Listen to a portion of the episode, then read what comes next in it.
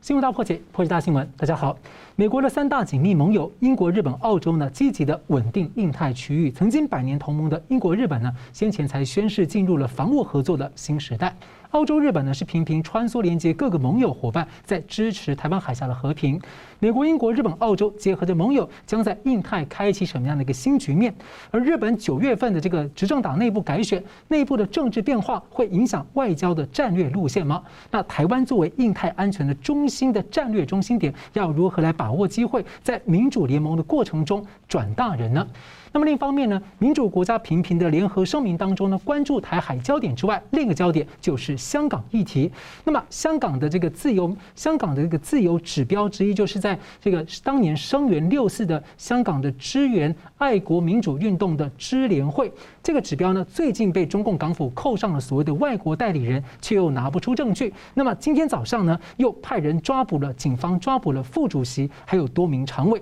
中共这样子对待香港，破坏它的法治，在这样一个国际金融城市逐渐的衰败之下呢，中共另一手呢却要在北京设置证券交易所，那资金赶到北京去吗？而在九月五号呢，就在成立的这个前后呢，一只黑天鹅突然间飞落到了北京天安门的中轴线上，这被外界解读是中共衰败的一个征兆吗？我们介绍破解新闻的来宾，资深政经评论家吴家荣老师。啊，主持人好，桑普老师好，各位观众大家好。时事评论人桑普律师，主持人好，嘉龙老师好，各位观众朋友大家好。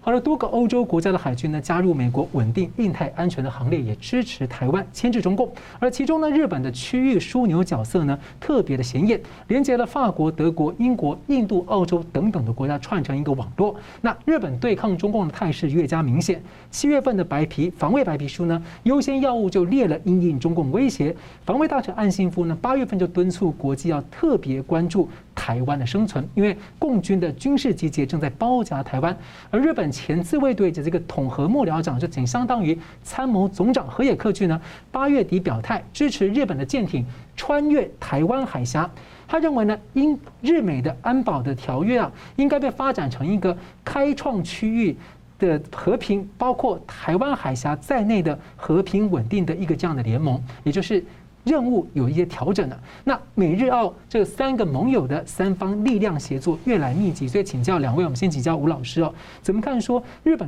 积极的扩大这个安全合作保障的一个对象还有范围？首先看起来日本，就像你刚才提到的，要把美日安保条约的适用范围直接涵盖到台湾海峡与台湾本身哦，这是第一个算是重大的意义。就是原来美国与日本的安保条约是。不明讲的，把台湾纳进来，就是一九九六年的台海会谈危机之后，修改就是重新界定美日安保条约。这是克林顿总统亲自到东京去，在台湾总统大选之后，一九九六年三月，然后隔一个月四月初、四月中、四月上旬，啊，那个当时中共的副总理兼外长钱其琛先去东京访问。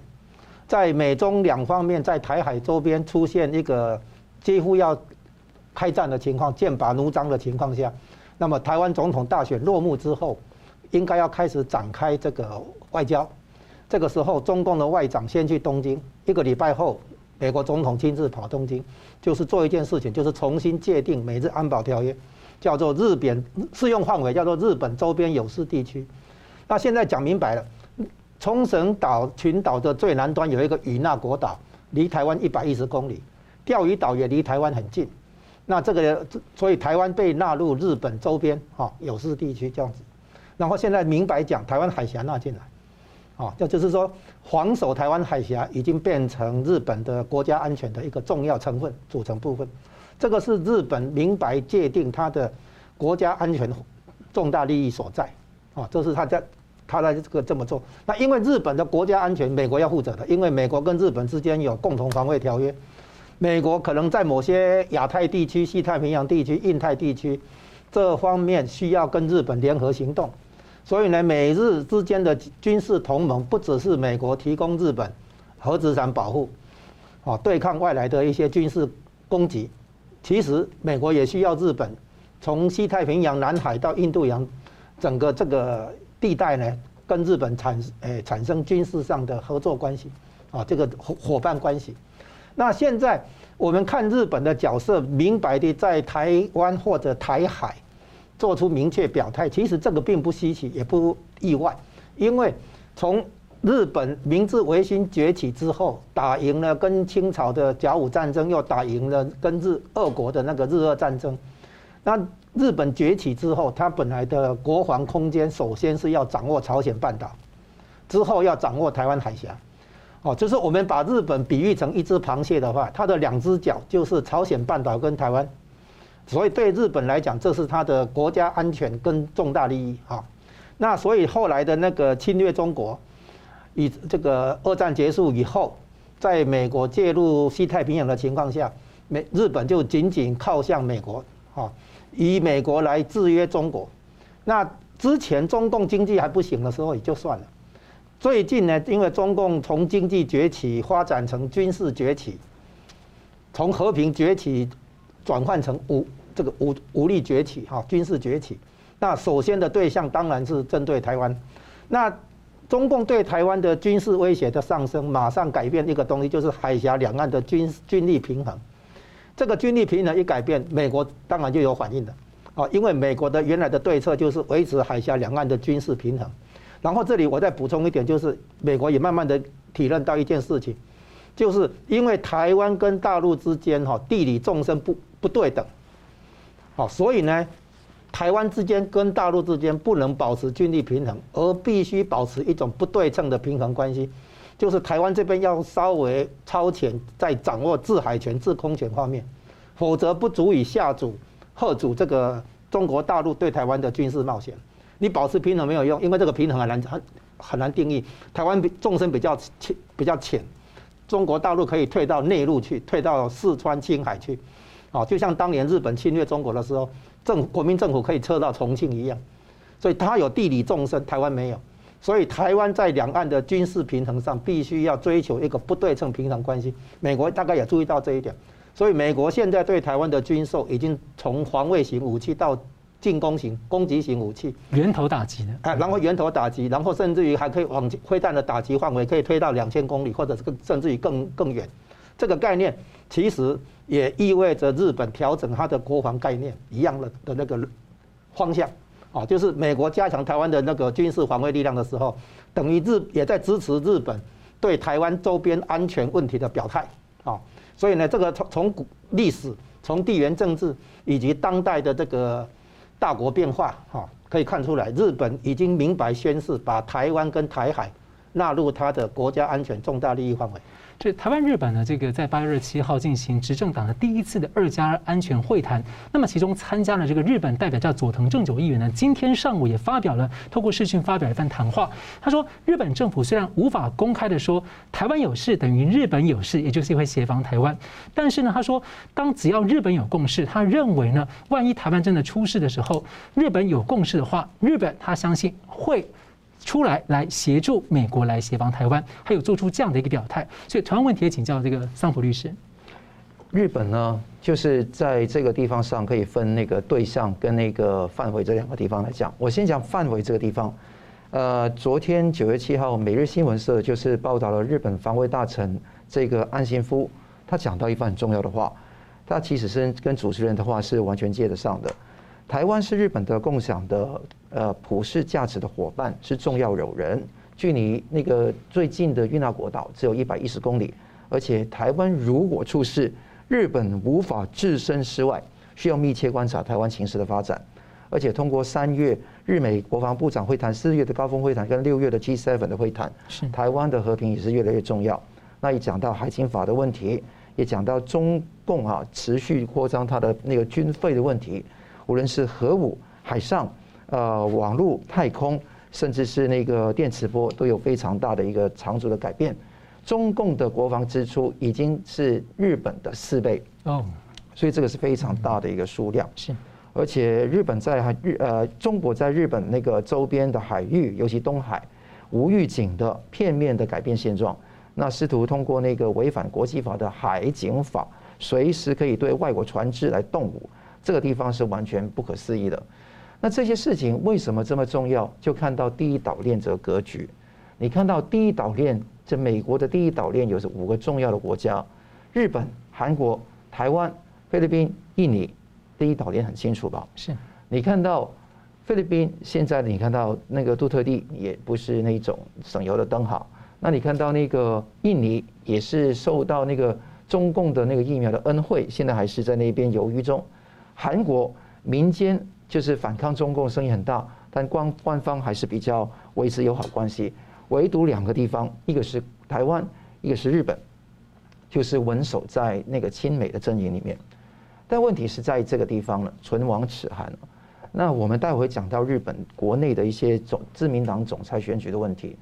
那中共很想策反中日本里面的亲中派，能够那个夺权的。是。那同时你看到日本也是要这地方坚持一个声音出来说，哎，你拜登、布林肯。肯去口头上了，至少口头上愿意去帮助日本，要说那个日美的关系坚如磐石。同时，我要讲出一个非常重要的话来跟跟大家讲说，台湾是我国家战略的一部分。因为这个地方，无论从上次讲到的那个呃日呃日本跟美国的那个双边会谈，都已经讲得很清楚，这是范围方面的扩张。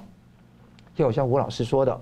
那个螃蟹两只脚，一个朝鲜半岛，一个是台湾，是毫无疑问的。这个不是日本要扩张，不是来军国主义复复辟，而是说日本要有一个防御的举措。是，一旦解放军要侵略台湾，就是 hurt 到侵害得到台湾哎那个日本的核心利益，这个是范围。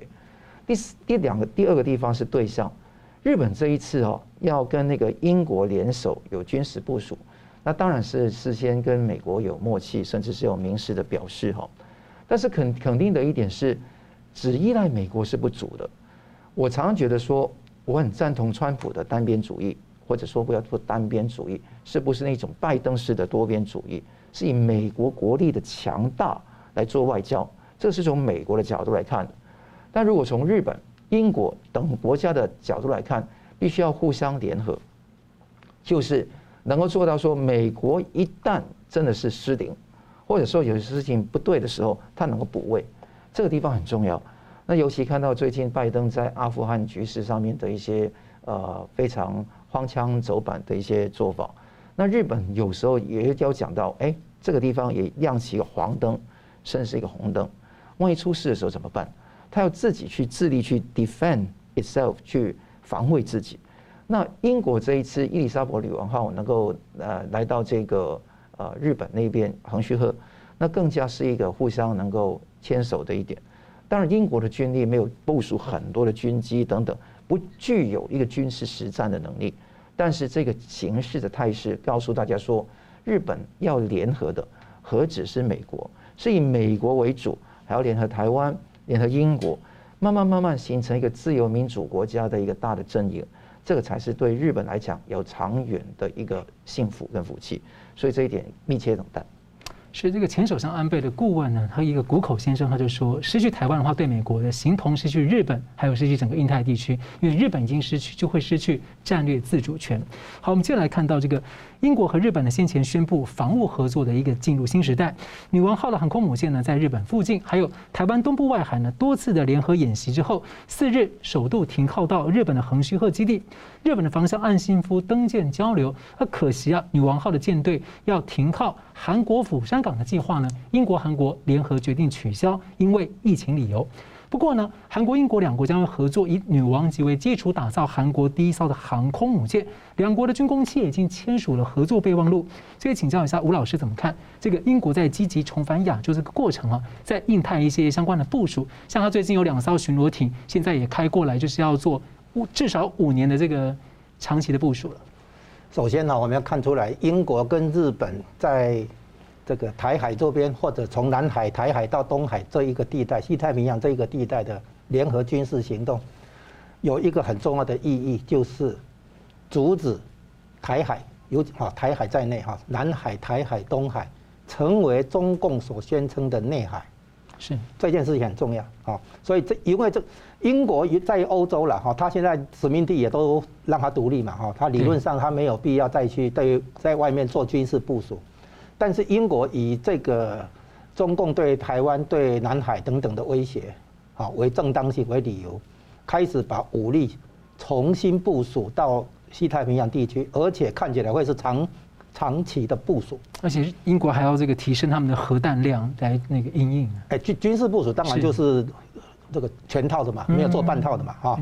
所以英国要把海外军事部署重新哈搬回南海、台海、东海这个西太平洋这一带，这是一个很重要的一个发展。那么这这有几个那个理由或动机。第一个就是我像刚刚讲的，不能让中共啊单方面改变现状，把南海、台海、东海看成是它的内海，尤其他通过所谓的海警法，啊，用这个海洋那个那个巡防力量哈，来把这些地方逐渐的这个把别人赶出去，哈，只剩他的渔船、商船等等，甚至于那个军舰这样子，哈，就是变成他的内海，啊，这个这一点的话，是诶号称是维持自由开放的航行，自由航行。叫自由开放的印太哦战略是这个原因。那英国支持美国的这个立场，自由航行的这个立场。那这个东西不只是牵涉到西太平洋，也牵涉到印度洋，牵涉到比如说那个地中海等等，西太太呃大西洋等等。因为这个事情呢，所谓自由航行，这个国际上的自由海海域的自由航行这件事情，只是以南海啊台海作为一个起点而已。其实这个事情是原则性问题，关系到其他地方了哈，所以所以英国以这个以理由来来最最利，因为它并不是领土纠纷、边界纠纷，但是它要维持公海上的国际海域的自由航行，那用这个理由来介入，然后联合澳洲跟日本哈，重新回到西这个西太平洋，啊，这是第一个因，第二个意含义呢，就是他在针对中共已经背离他所宣称的和平崛起，现在的中共。已经是进行军事崛起、对外扩张，从南海的岛礁的军事化，这点已经充分显露。再加上对台湾的以主权的那个领土的这个要求哦，那个来作为它的一个介入台海周边的一个正当性，这是第二点哈。那所以呢，针对中共的军事崛起与对外扩张啊，阻止刚刚讲的那个三个海。南海、台海、东海变成它的内海，这当然是不但牵涉国际海域自由航行，其实也牵涉到整个国际现状的改变，整个西太平洋的这个防务的改变，当然也牵涉到美国霸权的那个问题啊。是。那所以英国的动向，它往往是美国动向的前驱、早期信号。大家看一看出来哈，这个二战以后，尤其是越战结束之后。美国在海外用兵，比如说在东中东地区的伊拉克，谁跟他配合？英国。你看到很多的那个美国的很多其他的那个军事行动，不再是大国对大国这种啊，核子武器发生诶诞生之后，大国与大国之间没办法打，但是大国跟小国之间区域型的可以打。所以你发现美国打的几个战争都是区域型，从韩战、越战里哈，到后来的南斯拉夫啊，或者那个伊拉克。这些都是大对小，算是属于区域性问题，不会扩张、扩充成一个大国的那个全世界的那个争夺地盘、势力范围这样的一个战争。好，那所以英国的动向在反映美国的那个全球战略的一部分。英国等于在替美国打前锋，啊，配合美国的全球战略部署，从中东到西太平洋都一样。所以英国也一借这个机会提升它的。国际地位，毕竟它是安理会常任理事国，也是核子大国，也是航空母舰，所以英国在西太平洋的部署，啊，除了阻止对抗中国的崛起、对外扩张之外，也是在配合美国的国家战略，同时也跟日本紧密结合，变成出现一个微妙的局面，也是二战以后没有个，就是三个海权国家，美国、英国、日本，三个海权国家现在集中起来。然后呢，我以前讲过了啊，陆权国家三个就是亚洲的中国、欧洲的德国跟中间的俄国。那这三个陆权跟海权的那个对对撞点就是台海、南海、东海这这里哦，所以台湾首当其冲了，因为联系到三个海的就是台湾嘛哈。所以呢，现在英国的介入、日本的介入、澳洲的介入的话，方方面面配合美国的全球大战略，以中国为国际秩序的主要威胁来源。好，所以我们同样问题也请教一下桑普律师，怎么看这个英国重返印太的一个角色？英国最近提出一个名词，叫做全球化英国 （Global Britain）。那这个词是很关键的，很多分析家就觉得说，英国是复辟他的帝国主义，或者说复辟他的殖民主义的迷梦。其实不会再复辟殖民主义的迷梦。美英国完全是自己是一个海洋国家，它的领土是在英伦哈，但是问题是它的利益在全世界。你想想看，如果一旦刚刚吴老师讲到的台海、南海、东海受到变得中共把它内海化之后，它的经济利益损害损害有多大？是可能是它的那个贸易量非常的减少，而且那个英国是不惜为这个一战的。你看到以前所有的战争都跟贸易有关的，Trafalgar 的战争，一直到那个那个所谓的鸦片战争，都是与这个有关。其实跟鸦片没关，是跟贸易有关。那如果你说这个事情哈，真的是完全去讲开来的话，英国这一次是做出史无前例大的举动。把史无前例最大的一个军舰，就是伊丽莎白女王号，把它派到日本去。那同时，路透社也讲出，英国开始在一个试图影响中共的地区展开永久性的军事存在。那开始兑现承诺，不要只看到伊丽莎白女王号，还有两艘皇家海军的新型的巡逻的舰艇，包括了这个 HMS Thomas，就是天马舰。那香港也有个天马的地方啊，就是金钟。另外一个就 HMS Spey，就那个史佩舰，天马舰、史佩舰，九月七号上午英国时间从那个 Portsmouth，就是英国英伦的东南部一个海港出发，那开始去通过这个我记得大西洋、巴拿马运河到那个夏威夷，一直到这边来。那原先是在想在八月底跟那个伊丽莎白女王号会合的。但是因为伊丽莎白女王号先到，他们后到，那可能会合不了。但无论会合跟会合不了，这个军事力量的展现已经出来了。而且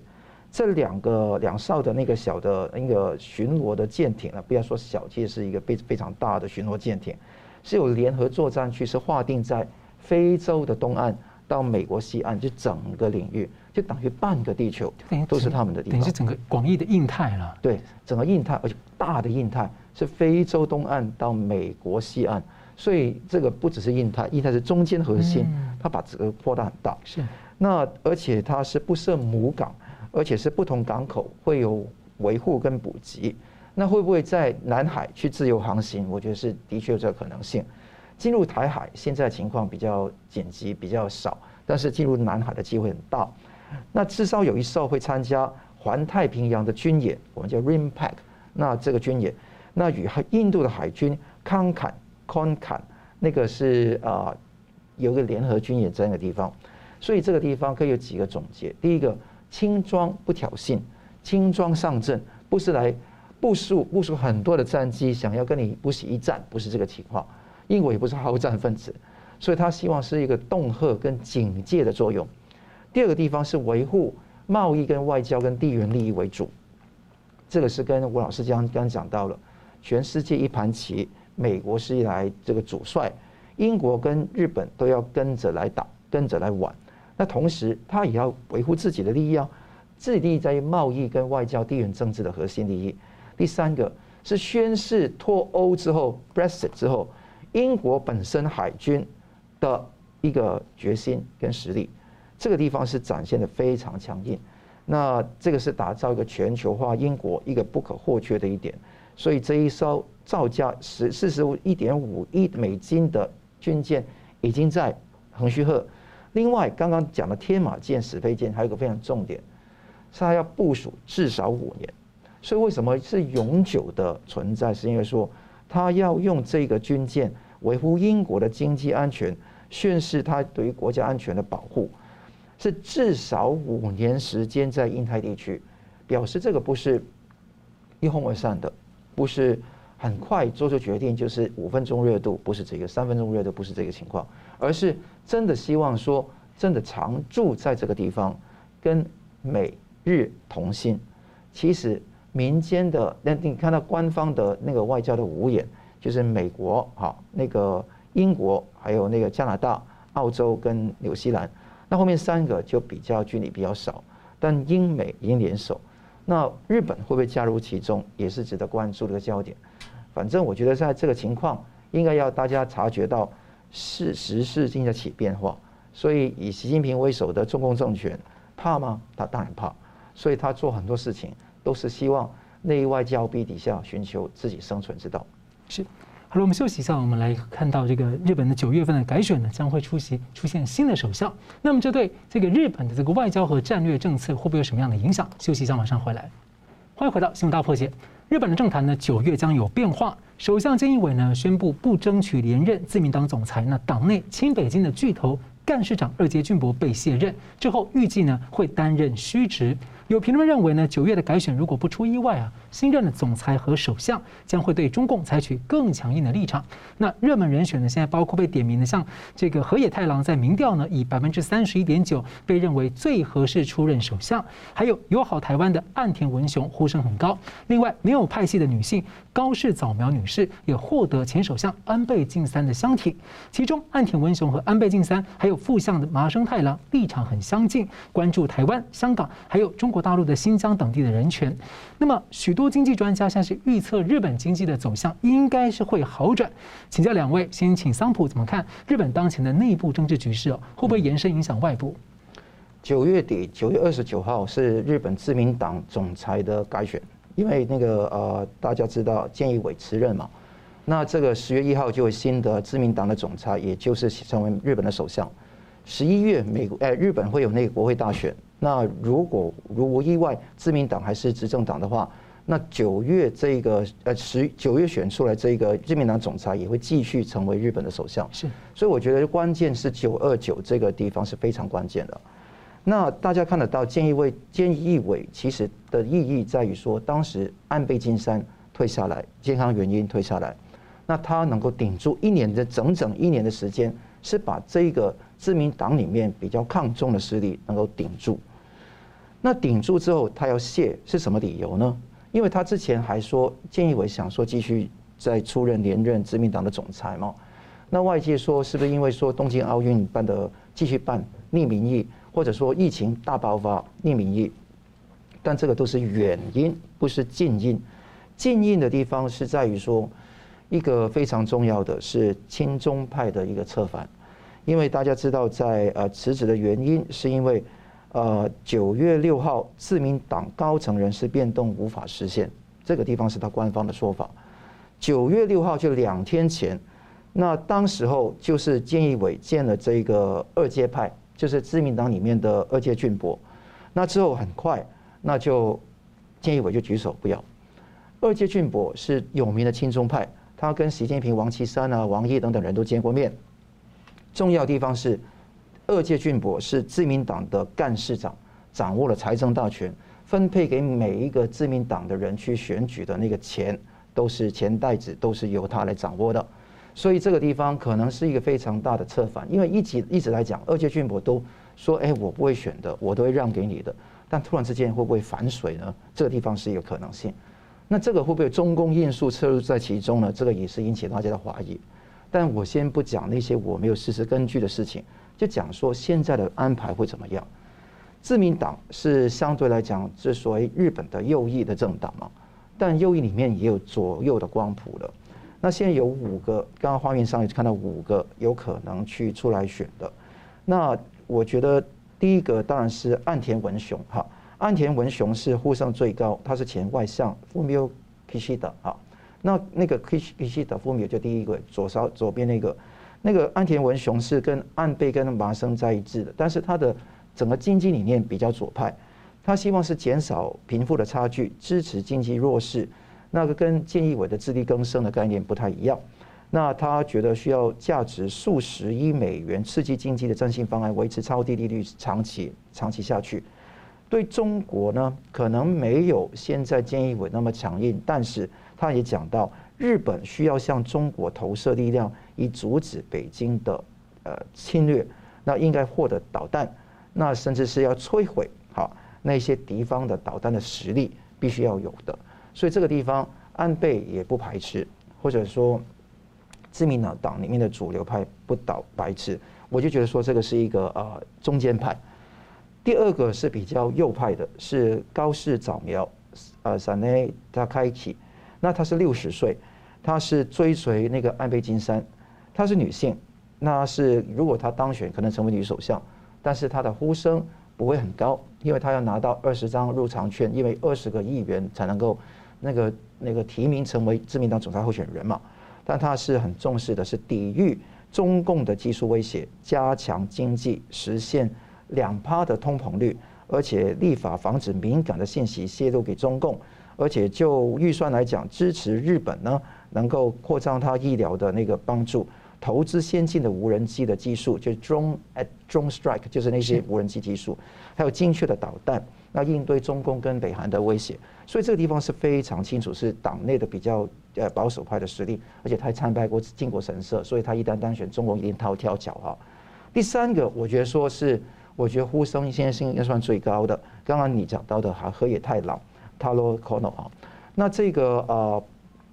河野太郎应该是菅义伟熟意的下一任的继任人，也是年轻人非常喜欢的。因为他的推特有两百三十万的人去追随，他是前外相，也是前防卫大臣，名列前前茅，在美国的乔治城大学毕业，英文非常棒，所以跟外国的元首去沟通，可以直接用英文来对答。他是特立独行，也是听从安倍。那他现在是负责疫苗接种的计划，但是他的呼声你看到三十一点九是民意方面的支持，支支持，但大家要知道，民意支持是一回事。投票的不是选民，投票的是那个党里面的所有议员的之间自己的投票，所以这个是关键。第四个就是画面上中间这个自民党的前干事长石破茂，这个也是现在可能亲中派想去拱出来的人，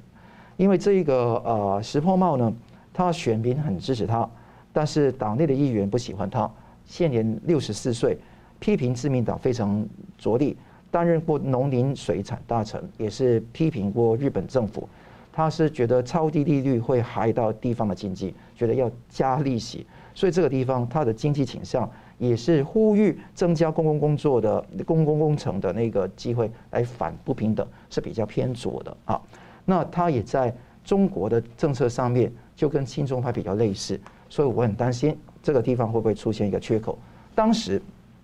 就石破茂跟那个安倍。啊，去争的时候，其实石破茂的民意支持比安倍多，但是因为议员的原因，安倍当选。那这个时候会不会这个地方是他王子复仇记的一幕？就就看着办了。第五个当然是前总务大臣这个野田圣子，也是一个呃女性，她是六十岁，批评安倍，也赞成允许已婚夫妇呢恢复哎保留他原来的保留他原来的姓名。所以我觉得这个地方是比较偏左的一边。如果说真的是在右派的光谱上面来讲，我觉得河野太郎跟可以说一半的安田文雄都比较是一个首选，当然高市早苗是比较右派的一个人选，但是他当选几率比较低。大概现在目前的情况是这个样，但是无论如何，美日同盟坚坚实如铁，防止台湾被中共侵略是毫无疑问的。所以希望说，无论日本谁当选，都可以成为台湾的好朋友，这个是我们的热切的盼望。是，他的同样问题给呃吴老师。目前日本的内部的这个政治情势变化，好像可以，呃，看起来可以用一条路线来划分，就是亲中派还是抗中派哈。那其实比较正确的描述应该是亲中派或者亲美派，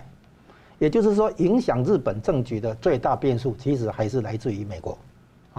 那我这里我们要强调一点，就是二战结束以来，除了核子武器的出现。让大国与大国之间再也没有正式的战争之外，就说有一些战争，但是都是区域性的，大国对小国的哈，处理区域问题的这种战争之外，大国之间没有战争。那是呢，可是呢，这个只是一个方面。二战之后，美国的正式崛起，它收编了两个小弟，在太平洋这边叫做日本，在大西洋那边叫做英国，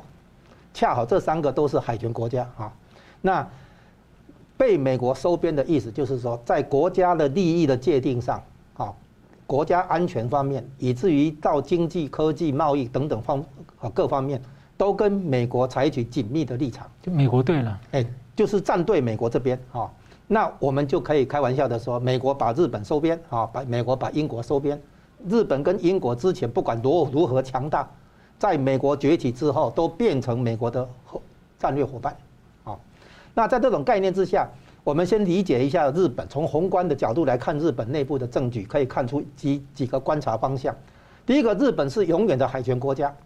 在这个海权国家之下呢，现在冒出一个新问题，就是还有人比它更海权国家，就是美国。美国是更大的海权国家崛起，所以日本可以去打中国的这个陆陆权国家，也可以去打俄国，跟俄国有有过日俄战争，对不对哈？可是呢，当当美国崛起之后，日本的情况出现很大的变化，因为日本没有办法再去对抗美国这个更大的海权国家，所以呢，日本必然站在美国这边啊，这是第二点。在这种情况下，日本要发现在出现了一个变化，叫做把国家安全利益从模糊界定转成明确化。我们以前不是常讲的，美国在台湾周边有一个战略模糊嘛哈？其实日本看台湾也一样的这个问题，之前都是模糊，就是没有明讲。但是现在呢，在局面的那个逼迫之下，日本也不得不比美国更急的要明确化、清晰化，哈，战略清晰、战略明确，就是台湾关系到日本的国家安全，是个核心利益的问题。所以台湾不但是美日本的核心利益，其实也是美国的核心利益，因为第一岛链不能破嘛，第一岛链对美国来讲太重要了，哈。就是说，简单讲了，关岛跟夏威夷后面是无险可守了。如果第一岛链被突破的话，那么中共的海军就直奔加州外海了。哦，这个这个对美国来讲都不可能接受的事情。好，好，所以日本的国家体制追求这个安全利益的界定不再模糊而明确之后，一个很重要的目标就是要追求国防体制的正常化。这个以后面才是国家体制的正常化。日本现在认为自己还不是一个正常化的国家。但是第一步，先从台海危机做理做文章，做一个杠杆，先把国防体制正常化，也就是说，自卫队翻转成国防军，不再是自卫队，而变成正正规的国防军，然后呢，可以派向海外，可以向海外派兵。这哦，这是接下来这一点，就是说这样做的情况有一个前提，就是要得到美国跟联合国的同意。那美国跟联合国什么时候会同意日本？哦，那个国防体制的正常化，而且还可以向外用兵，那就是说日本跟美国之间的战略合作伙伴关系，同军事同盟这个关系，在这个关系之下，因为现实的需要，有就是现在对抗中共的军事扩张，所以美国需要日本扮演更大的角色，日本利用这个机会来追求国防体制正常化，这个路线回过头来会影响日本内部的政局。日本内部只能往这个方向去走，所以所谓的亲中派会变成少数派，哦，就是说它有牵制制制衡的力量，但是它不足以成为主流跟多数，啊，因为日本的整个宏观大环境，它首先要完成国家正常化，这个之前是国防体制正常化，这个就是把自卫队变成正规的国防军，同时可以向外派兵，啊，维护日本的这个安全跟利益，在这种情况下，它要跟美国紧密站队站在一起。而美国的利益是全球化的、全球性的，所以尤其从那个太平洋这边的话，从西太平洋到南海到马六甲海峡到印度洋这边，都是美国海军的巡航范围。在这种情况下，美日的同盟就会让日本扩大它的军事投射能力、军事投射的对那个范围。所以南边南太平洋的澳洲，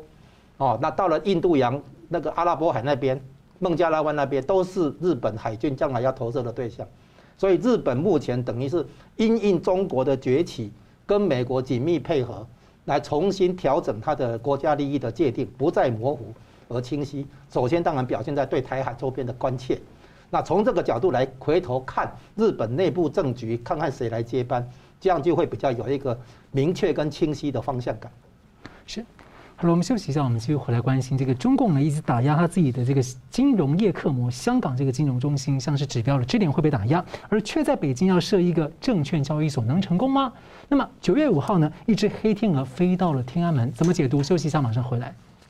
好了，欢迎回到新闻大破解。正当中共要在北京要设置一个证券交易所，九月五号，一只黑天鹅就突然飞落到了天安门广场的中轴线上。而前一天四日，中共所谓革命圣地延安的窑洞群呢发生了坍塌，这在网上引发了不少的联想讨论。难道是中共一个败亡的征兆吗？那么，习近平呢先前一系列的大动作的整改相关的很多的产业，海外主流媒体呢和舆论观察大多认为，是不是要吹响文革二点零号角，所谓的共同富裕，想要确保二。十大连任终身执政，而上周的节目来宾分析呢，有可能是内外交迫下，习近平深感中共政权即将要灭顶，展开内部动员，做战时经济等等。那今天我们聚焦北京的证券交易所，评论认为呢，证交所一般是要来透过金融扶植创业产业，但中共却同时在整肃民间科技巨头和许多的产业，看似矛盾。那也有认为这是在美中脱钩的大背景下呢，习近平需要有中小企业撑起内需市场，政策引导资金。也有认为这其实是权斗下的一个权力资本的重分配。所以请教两位，我们先请教桑普律师哦。北京是一个政治城市，那没有上海、深圳那个过去几十年累积的条件，更没有香港这个。上百年的一个金融条件啊，所以现在要把这个北京变成商业金融，就一手把香港打成这个样子啊，你怎么看？对，我觉得从经济逻辑来看，你看是完全不合理的。那你如果说有一个上海、一个深圳这个中心，它上海都有一个科科创板，那这个叫 Star 哈，深圳也有创业板 ChiNext，基本上为什么还要做再多一个？那大家大家知道原因很简单嘛，就是。习近平的爱将蔡奇坐镇北京嘛，那天子脚下嘛，那都需要需要分一杯羹嘛。那这个地方都要北京的那个证交所设在北京，就是多设一个证交所在北京，基本上是削弱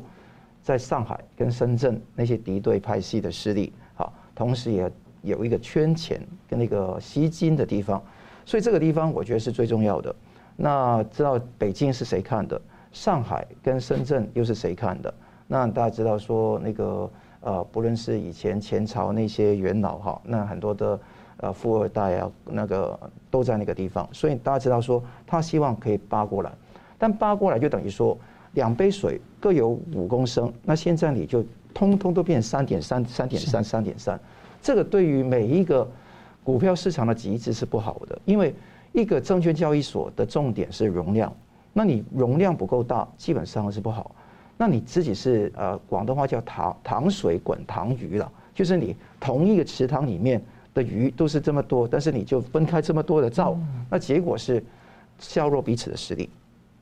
那这个地方是一个，另外的地方是刚刚主持人也提到，北京是个政治中心，不是个商业中心。大家去去上馆子的都是看那些跟高官去攀附啊，那些攀附啊那些事情，但并不是在谈生意的，都是跟官员。证交所在那一边，所以我觉得在在这个地方，你没有那个氛围，像是可以做一些特殊处理。上海跟深圳某程度上离开首都比较远，每一个证交所都可以说证那个 SEC、SFC 就是那个啊证监会啊有一个证证监会、保监会的决定，我可以说哎怎么变通来解决。但在北京你很难逃脱这一点，所以你想想看，一个人来投资要有的是什么样？是一个自由市场，民营企业自己去发展。现在海外投资者都没有人敢去这个地方去投资了，对这个东西完全失去信心。你制度没有改变，就是你整个东西的没有法治、人治、党治没有改变。你哪一个地方设再多的交易所都是一样的。第二个事情是，证交所是设在北京，是权力中心，你能变通，能够放宽那个上市条件的都很难。这个地方如果法律上不改变，你设再大的、再多的证交所，都是那些党企、民企的那个圈钱吸金的东中心而已，是分散而已。那而且更重要的是，这一次的那个所谓的北京证交所标榜的吸引那些有创新能力的中小企业，就是说这个地方是要扶持。那最近看得到，哎，现在对抗阿里巴巴、滴滴这些大企业，那我自己是中小企业，应该是。党帮我不帮他们嘛，打他们不打我嘛？但各位错了，二次文革的情况下，什么人都可以打，他标签你是地富反坏右就可以打的。所以中小企业不要有侥幸的心，而且中小企业都是党在控制的，只是那些还没有完全生得到金鸡蛋的那些金鸡哈，本身来讲就开始那边觉得很高兴而已。其实这个是富可敌国的巨无霸的企业。韭菜苗，韭菜苗不要看的，就是看到韭菜被割，韭菜苗不要高兴。这很重要。总体来说，中国的现在很慎重啊。中共现在是想解决中小企业融资难的问题，是怕民变士起，是怕大家没投入。但是中国的债务危机非常严重，银行放款是根本不放给给中小企业。你不放给中小企业，他想去上市集资来圈钱，也是受到了重重限制，卡关非常严重。以二零一二年的新三板设立为例，基本上从二零一七年哦，那到现在退市的企业从一千，就当时新三板交易的企业从一万一千六百个，到了最近的七千三百个，是大幅的滑落。所以你如何来看这个市场上不吸引，而且分散多，而且对于这个整个地方国际上的观感非常差。所以这个地方没有经济逻辑，只有政治的权力的傲慢。那同样问题，请教那个吴老师怎么看？哎，我们回看一下这个北京哈，虽然最近有很多动作，我先补充一下，刚才提到哈，英国重返西太平洋，而且准备做长期军事部署跟正规的啊，不来半不是来半套的，来全套的部署，有一个重要原因就是香港，中共修理香港，等于打脸英国。我长期的利益在这里，你现在就给我面子，就是不不是英国交香港的时候有中英联合声明嘛？对。然后中共现在等于是公然违背中英联合声明嘛？啊，那等于是说，这英国作为一个大国，跟中国打交道的时候如此不被尊重，啊，中共这个忽略啊漠视，他跟英国之间的中英联合声明，不遵守他的国际承诺跟协议的话，这个对英国来讲当然是这个很没面子的事情。所以英国重重返西太平洋这里，香港问题绝对是一个重要原因。啊，另外一个原因就我刚才提过，要维持国际海域的自由航行，这个东西跟英国这个海权国家也有重要的利益关系。对，当然再来就是作为美国的马前卒小弟，替美国的政策动向等于在预告一样。美国的动向的话，日本、英国是最清楚的，他们可能会抢先。比如说美美国当年要跟中共和和解的时候，日本抢先跟中国正建立正式外交关系。啊，所以美国的政策动向可能别人还没有看感觉出来。英国跟日本这两个国家是最先感觉出来的，也愿意跟美国站在一起的，配合的。好，说完这个以后，我们来回回顾一下习近平目前的一些动作，像那个所谓的要在北京成立证券交易所这件事情。那这件事情很简单，习近平所推动的一些事情，我们回顾一下。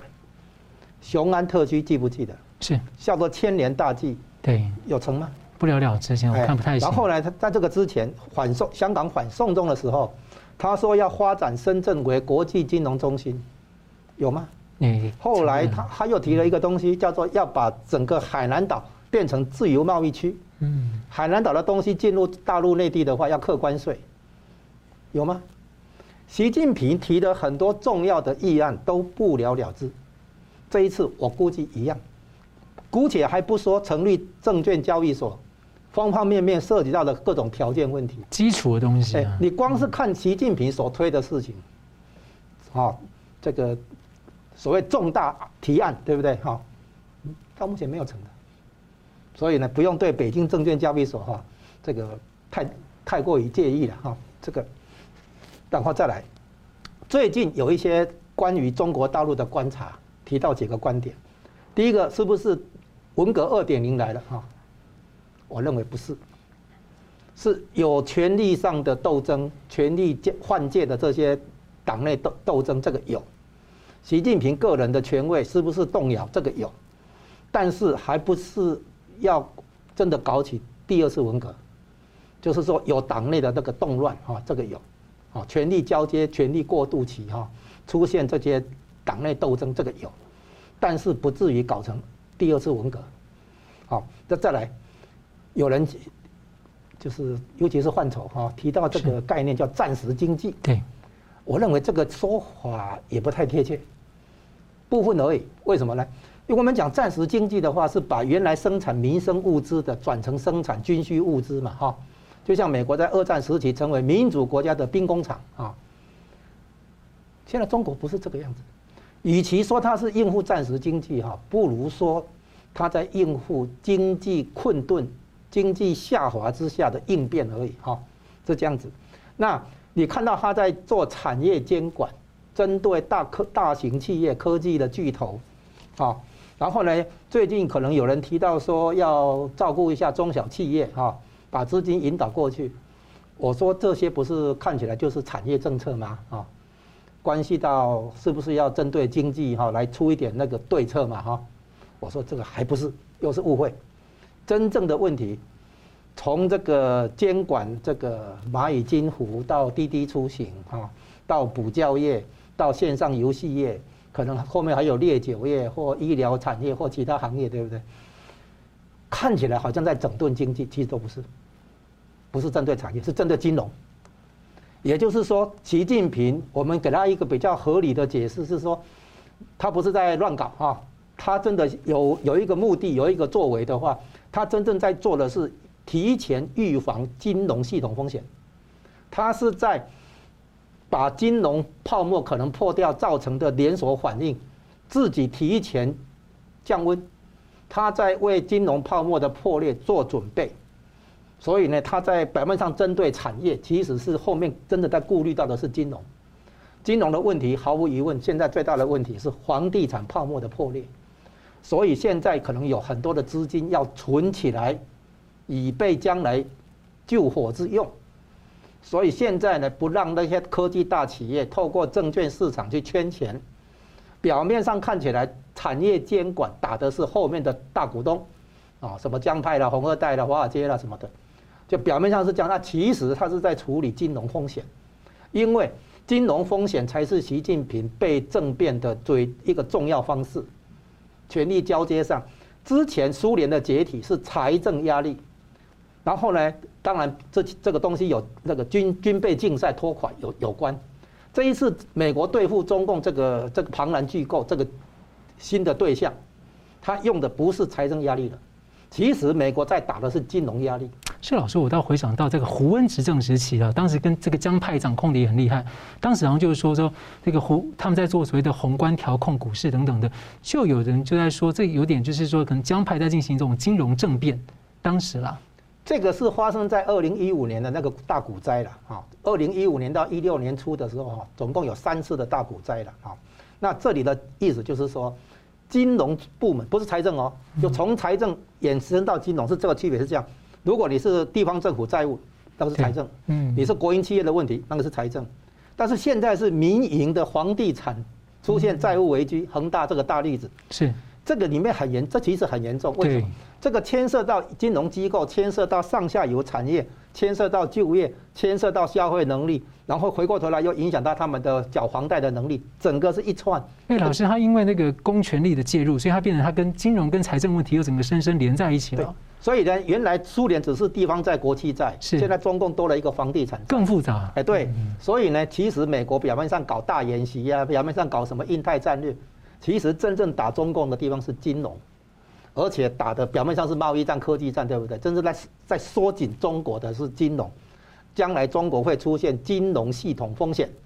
这个才是让习近平争跟整个中共政权。会出问题的真正的大地方，环境变化的时候，它银根就越来越紧，在金融上就会风险就危险。你说他要引导中，他要照顾中小企业，嗯，对，你说你要搞文革，文革的话怎么会照顾中小企业，对不对？你说他搞暂时经济，那暂时经济为什么要推证券交易所？你会发现其实都接接不起来，所以他这个既不是搞文革，也不是搞暂时经济，他在应付可能的金融政变或金融系统风险，他在自救，他在挽救自己跟挽救中共政权。他在做最后的挣扎，我是只能这么说，所以不是搞二次文革，不是搞战时经济。是，那我想进一步请教说，中共最近对香港，这个香港的一个市民的一个很关键，就是说。这个支援爱国民主运动的这个联合会支联会最近被扣这个被港府扣所谓的外国代理人，要他们交交资料，但是他又不提任何的证据，也没有说他是哪一国的代理人。那支联会拒绝交出，因为你没有证据，你违法滥权嘛。所以结果今天早上他的副主席邹幸彤还有几个这个常委的人，他就被港警抓了。所以他们做做的那么直接哦，这个对于香港的外资等等的，他们可以在香港都可以做到这个样子。那这样的话。不知道还有其他资金或者外资赶到北京去吗？对，我们读法律的都知道，说刑法上有两个重要原则，一个是无罪推定原则，一个是不自证己罪原则。一个人没有那个任何的义务来自己证明自己有罪。当警察问你说：“哎，你要交出证据证明你是不是外国代理人？”那我就不是啊，那我要怎么交？那你警察也不出搜查令。也不出任何的那些抓那个去搜查这些东西，就说你不交就是犯罪，你不交交我就要抓你。这个地方我觉得是完全是荒谬绝伦的。那你有办办法，虽然是恶法，你有办法，你就是用合法的程序来做，而不是用舆论的方式，用文革的批斗的方式来去进行。那今天早上呢，邹幸彤非常勇敢啊，他也明知道有这个明知山有虎，他也勇往直前，无畏无惧。他跟梁锦威、邓月军跟陈多伟四个支联会的常委，那也是接连被捕。那这个被捕，那现在还没有我我录节目的时候还没被释放。我相信他们都是会会有非常大的一个后果，可能支联会就用这个方式来粉碎。但你知道，我们在这一种形势底下，有这么高风亮节的人在这一边去做这个事情，是香港人精神的体现。大家知道，邹幸彤本来想去保释何桂兰，就是一个在狱中的四七人案其中一人。那今天他没有办法保释了，那何桂兰现在也是撤销他的保释了。但是邹幸彤在早上被抓之前，他从他在的那个大厦拍了一张照片，就看到外面的朝阳就升起。他说可能是他最后一次看到从这个角度看到这个景色，心里面我觉得是非常的难受。他是一个大律师，他是一个非常对于中国民主运动有热爱的一位，呃，一个非常善良的人。所以我相信在这个情况呢。大家面对这个状况，大家都为他祈祷祝福，但同时也是看得到香港肆无忌惮。今天可以对于支联会这样子，明天可以对任何的机构都这样子。你讲到了外商、台商在台湾的，在在在香港的，何不感到忧心忡忡？那这个地方，我我觉得是非常荒谬的一点。那希望大家能够继续关注香港的局势，因为你不关注香港的局势，中共会关心你。所以希望台湾也要把眼光放大，有国际观，有两岸观，也对香港的问题要关注。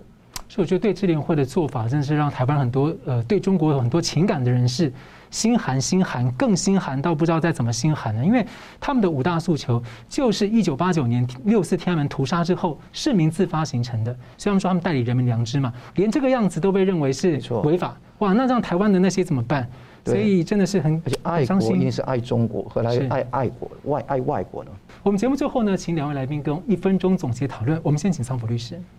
对，今天那个支联会的事情，大家知道是非常忧心，但是我们国际局势不能够忘怀。我常重申的是，在呃现在的大局势底下，美国可能在形象上，他的实力真的是被人家质疑，尤其在那个阿富汗的事情，大家知道说大却步。日本某程度上跟英国要联手，或者其他国家联手，甚至他要去面对他党内的改选的时候，有没有亲中派，甚至是那一种，呃，刚刚吴老师讲到亲美派、亲中派的那个对峙的时候，他在亲中的那个路上，他究究竟要走多远？哈，这个地方都是非常的困扰。所以超限战那个锐实力的战争早就已经展开，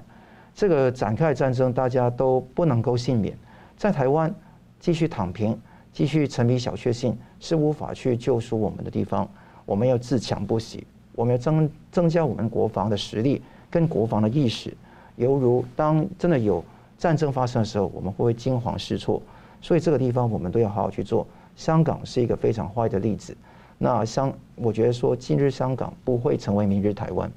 但如果我们稍有不幸，给那些啊在地协力者那边去夺权的话，那很可能会导致非常悲哀的局面，但我相信台湾人是有智慧，去做出真实而正确的决定。是吴老师一分钟。我们看到以台湾为中心点展开的大国博弈里面呢，有一个问题就是中国跟日本双方都觉得，双方都讲过一句话，叫做“中日终须一战”，早早晚要打。那么日本呢，等于是把美国拉进来。日本利用台海危机中，利用中共对台湾的军事威胁，来追求他的国防体制正常化，以这个为为一个撬动的那个理由哈。其实如果不是中共崛起的话，日本永远不可能在美国的监管之下，去追求它的国防体制正常化以及国家体制的正常化。所以呢，美美日本很紧紧抓住这一个台海危机的这个理由。那美国因为需要日本。这个帮忙处理西太平洋的和平与安全问题，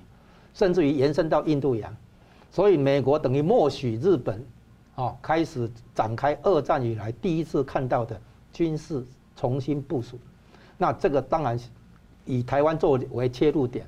那台湾也要反过来，理解到海权国家的争夺，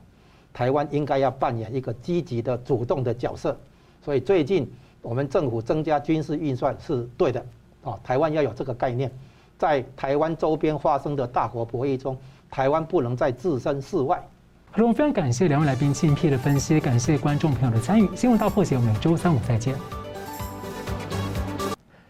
如果您喜欢我们的节目呢，请留言、按赞、订阅、分享，并开启小铃铛。那么，感谢各位呢长期对我们的支持。新闻大破解团队呢将持续为您制作更优质的节目。